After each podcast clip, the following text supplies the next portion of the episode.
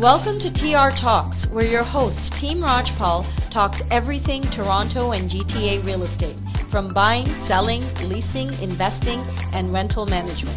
An unfiltered conversation with industry experts helping you stay up to date with the market.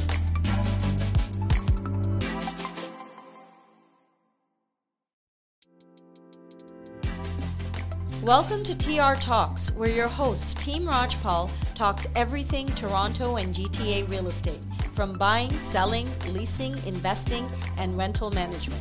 An unfiltered conversation with industry experts helping you stay up to date with the market. Hello. Hey, welcome everybody. Hello. Oh, wow. Nick, I know you guys just went door knocking and your energy levels are like really super low. What was it, 31 degrees? Felt like 40. Well, it's 31 degrees the day we're recording this. That is true. And how long were you out? Oh, like an hour and a half. 31 seconds. No, I know. Like now almost it seems like the winter door knocking was a breeze.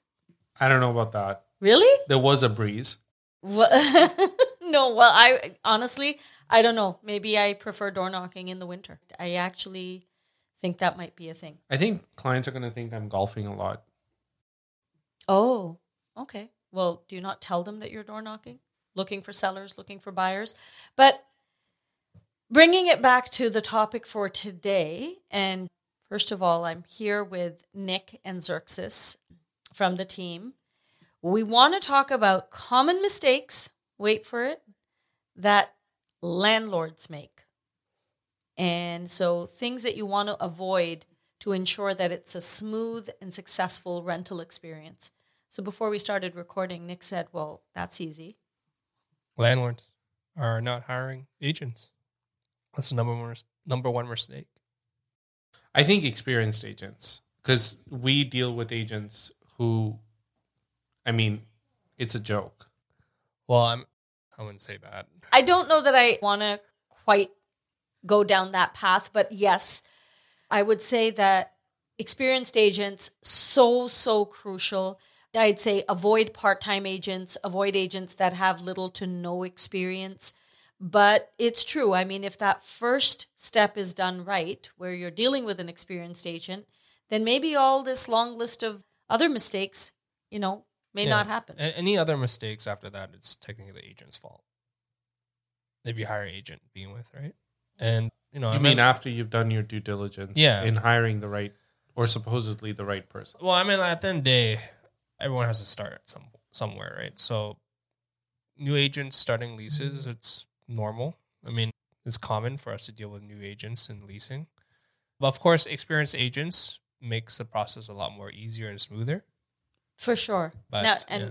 going back to the mistakes from a landlord's perspective, very first thing would be inadequate tenant screening. How Yeah. many times have we, you know, looked at situations where, you know, on the surface of it, it seems great, but then when you dig deeper, which is what we do, you find things or you discover things that, you know, others are simply not going through. So talk to me about that. So when it comes to tenant screening, there's multiple things you need to do. In today's environment, more than ever, I think as rents have increased, so has the fraud. And, you know, you kind of have to really know to the best of your ability, I would say. That would be the best way of putting it, as to who you're taking on this business, because it is a business relationship at the end of the day. Yeah. You're doing it as a landlord to make money, and I get that. But don't only focus on the money. I mean, the number of landlords who I've seen, and there are tenants who send out applications, and when it's fraud, it's just a number on a piece of paper. Because if they're not paying it, and they have no intention on paying it, and their history will show you whether or not they're going to do that. And I'm not saying we all make mistakes in life. I'm not saying that that's the case here. But I'm talking about someone who has malice mm-hmm. in their intent. And at the end of the day, as a landlord, it's also your job, just like when the banks are lending people money, they qualify people on mortgages. It is your job to understand the costs involved in living, as well as the costs involved when it comes to making sure your rents are being paid. Because let's be honest, with the way the Ontario Landlord Tenant Board Act works, the tenant has rights. And let me ask you, are they going to put themselves on the street intentionally, No, of purposely? not. No, Yeah. they're just not going to pay you the rent. And so it's better to put in the work, put in the effort. Like when we do, I know when we do our lease agreements, we take 48 hours at least to go through it typically. We check on the tenant's background with regards to their financial background, credit reports, you know, reaching out to their references, past landlords. And it's important not to only look at the past landlord. It's important, actually, it's more important to look at two landlords ago. Because the last landlord, if they have issues with the tenant, they're going to want the tenant out. Well, and not only that, then a little bit more sometimes of going in and going online and seeing what you can find, going to LinkedIn, going online and seeing what you 100%. can find out about whoever's going to be occupying your property. And that brings me to another common mistake, which is landlords neglecting to maintain their properties. I think that's a pretty big one too. Some landlords always feel entitled that maybe the tenant should do all the maintenance because they're living there, but that's actually not true. Of course, there's always a certain extent of what the tenant should do, but the major repairs of the property from normal wear and tear is 100% the landlord's responsibility. And keep in mind, when you take care of your property, it will automatically generate better quality tenant applications. a tenant applications, but also it's upkeeping the value of your 100%. property. Like if you think about it, let's say something's been rented out for like a few years, but you're like, you know what, I'll deal with it when the tenant is gone.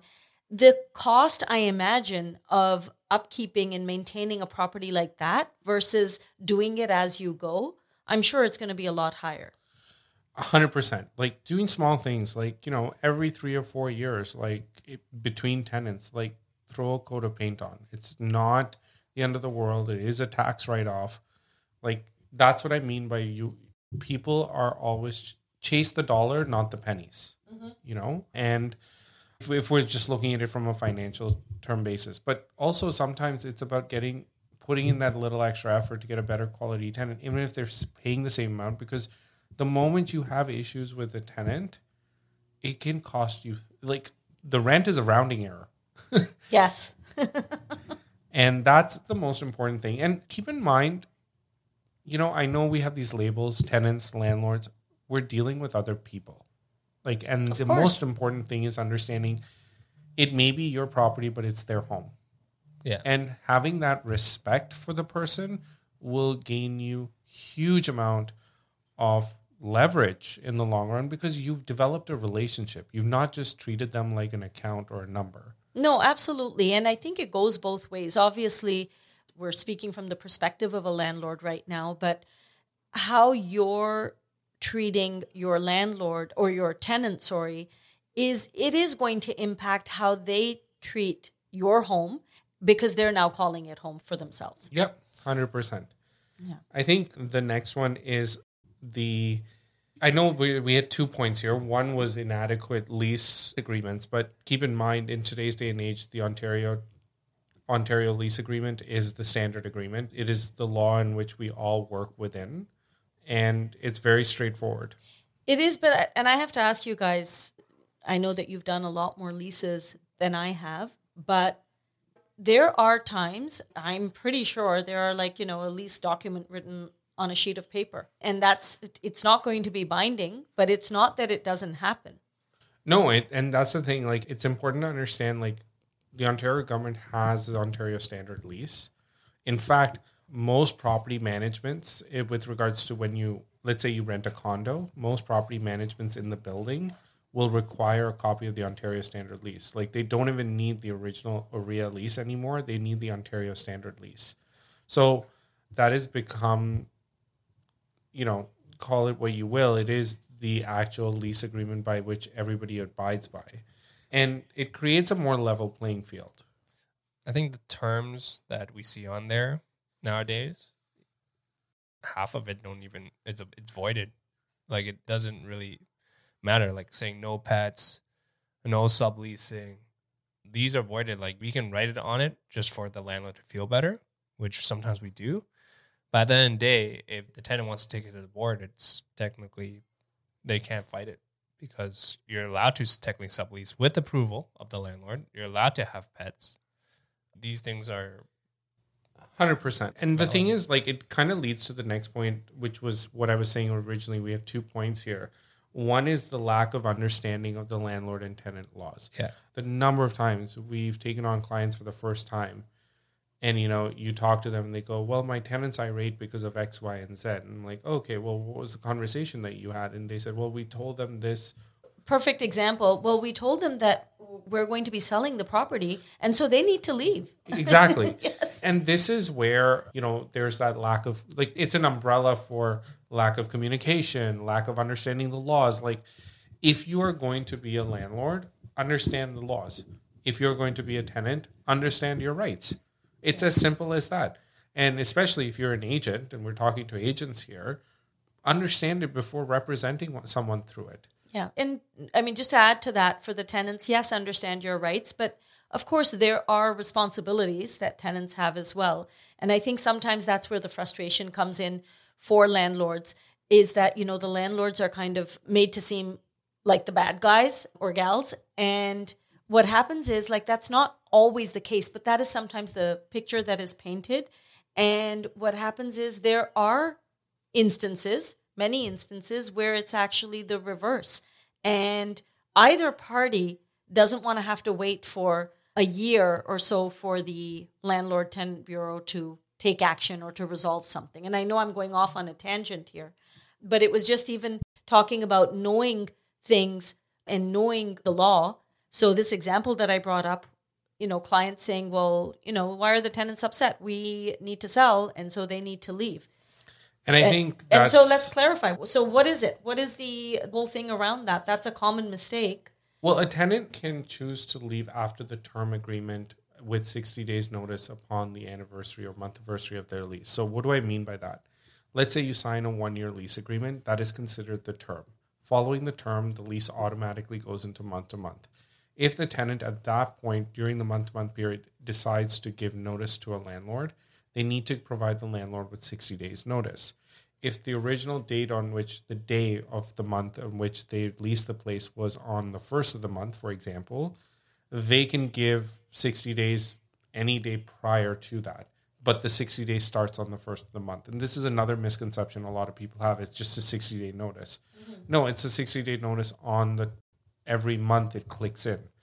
So if a tenant gives notice, that's the procedure. However, in the event that a landlord wants to sell a property and the tenant doesn't want to leave, the tenant doesn't have to leave. You, as a landlord, put the property up for sale. And when you put it up for sale, you provide the tenant with the correct notice in order for the showings to occur. In the event it is a end user purchasing the property, they have to make a declaration that they are an end user and they're planning on selling the property and they uh, buying the property and they want vacant possession. At which point, again, 60 days notice is provided, which means the closing of the property may be more than 60, 70, 80 days. The second is in the event that a, another investor buys the property. Well, if another investor buys the property and they They're they, inheriting the tenant. they're inheriting the lease. So, and as per the original terms of the lease, so if your property is older than November 2018, well, guess what? You have to follow the rent increase guidelines no matter what. So, it's important to understand the rules and regulations involved. It is uh, important to, because you are an investor. It is your job to understand the way your investment works. Get counsel, get seek advice from a professional. That is fine but understand it yourself before going off on a tangent with the other person that you're in a business relationship with. I think building a good relationship with the tenant, especially during these times, are very important from the get go. Just because we've been in situations where we've let tenants know that you know my client wants to sell, and they are very willing to cooperate. Some even would leave earlier and just have it vacate. And that relationship goes a very long way does. with that. 100%. So, again, you're working with people. You Yeah. know, It's out of small small gestures go a long, long way. And it goes both ways. It's not about just the gesture from the landlord. It's also the gesture from the tenant. You know, if if you're a good tenant, like to me, if you're a good tenant and you're taking care of my property, does it make a massive difference if I'm increasing the rent by 50 bucks or 75 bucks?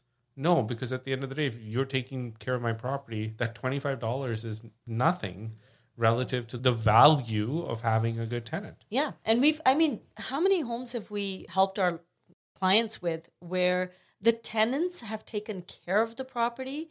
I mean, you would not know. And, and again, it's to say that it's their home, right? They've taken care of it, they've been cooperative with the showings, but all of that is stemming from a prior strengthened, strong relationship with the landlord. It 100%. doesn't just happen. No. And so, you know, I think the most common mistake that happens is when landlords incorrectly raise rent. I would suspect, I'm not saying this with certainty, but I would suspect it is probably one of the biggest contentions between landlords and tenants. Are you saying incorrectly raise rent once they're in there Correct. or even about, you know, what they're pricing their No, because if the landlord prices their unit at X and the tenant doesn't like it, they don't put in an offer. But if a tenant is in the unit after a year and you're giving notice, you can't just expect someone to just pay on demand. And I'm not even saying that people do that. Like there's a form, whether it's an N1 form, an N2 form, you have to use the appropriate form. You can't just say I'm raising your rent through an email. That's Exactly. not how it works. You know, and have that conversation again. Like pick up the phone and speak to the tenant. You know, it's, just have that conversation. Just you know, this is coming down the pipeline. Maybe try and get them more than 90 days. Well, and then so that leads me to sometimes it can be awkward. People don't want to be having these conversations, which is why a property management or a rental management company can help with that, being that middle person so that you don't have to have the difficult conversations. Gives you arm's length. And yeah, it keeps you at arm's length and then you're, you know, you've assured yourself that you're going to be following bylaws or not bylaws, but the rules of the landlord tenant bureau and that you're managing a relationship but through a third party. Hundred percent, and I think one of the most, I think, overlooked pieces. Mm-hmm. This is specifically for condos, and I think this is very, very important. As a landlord, when you own a property in a condo, it is your duty as a landlord to deliver the condo declaration and bylaws to the tenant. If they are living in a condo, they need to understand what the rules are. If you all of a sudden do not provide them with those rules and things happen, it is on you. It is partly on you in order. When I say that, I mean it from the point of view of how is the tenant supposed to know without having a copy of the rules? When you buy the property, you get a copy of the rules. Why shouldn't the tenant who's living in the property have a copy of the rules? That's fair. And so this is so, so, so important. I cannot stress this enough. You know, doing these extra things, it shows you're organized, it shows that you're professional, it shows the tenant that they can come to you, but at the same time, you know, you understand your rights as a landlord too. And I think when there's that mutual respect, no one feels like they're taking advantage of the other. Yeah. And speaking of that, I think a really important I wouldn't call this a mistake. I think I would call it a an error in judgment or something even harsher. But when landlords discriminate against tenants or potential tenants and they're basing it off of race, religion, or you know just an assumption that they make based on what they're reading or what they're seeing, not really going into the qualifications of a tenant, it's really it's a travesty because it's very unfair obviously to the tenant, but it's setting up these kinds of stereotypes and it's setting up Stigmas.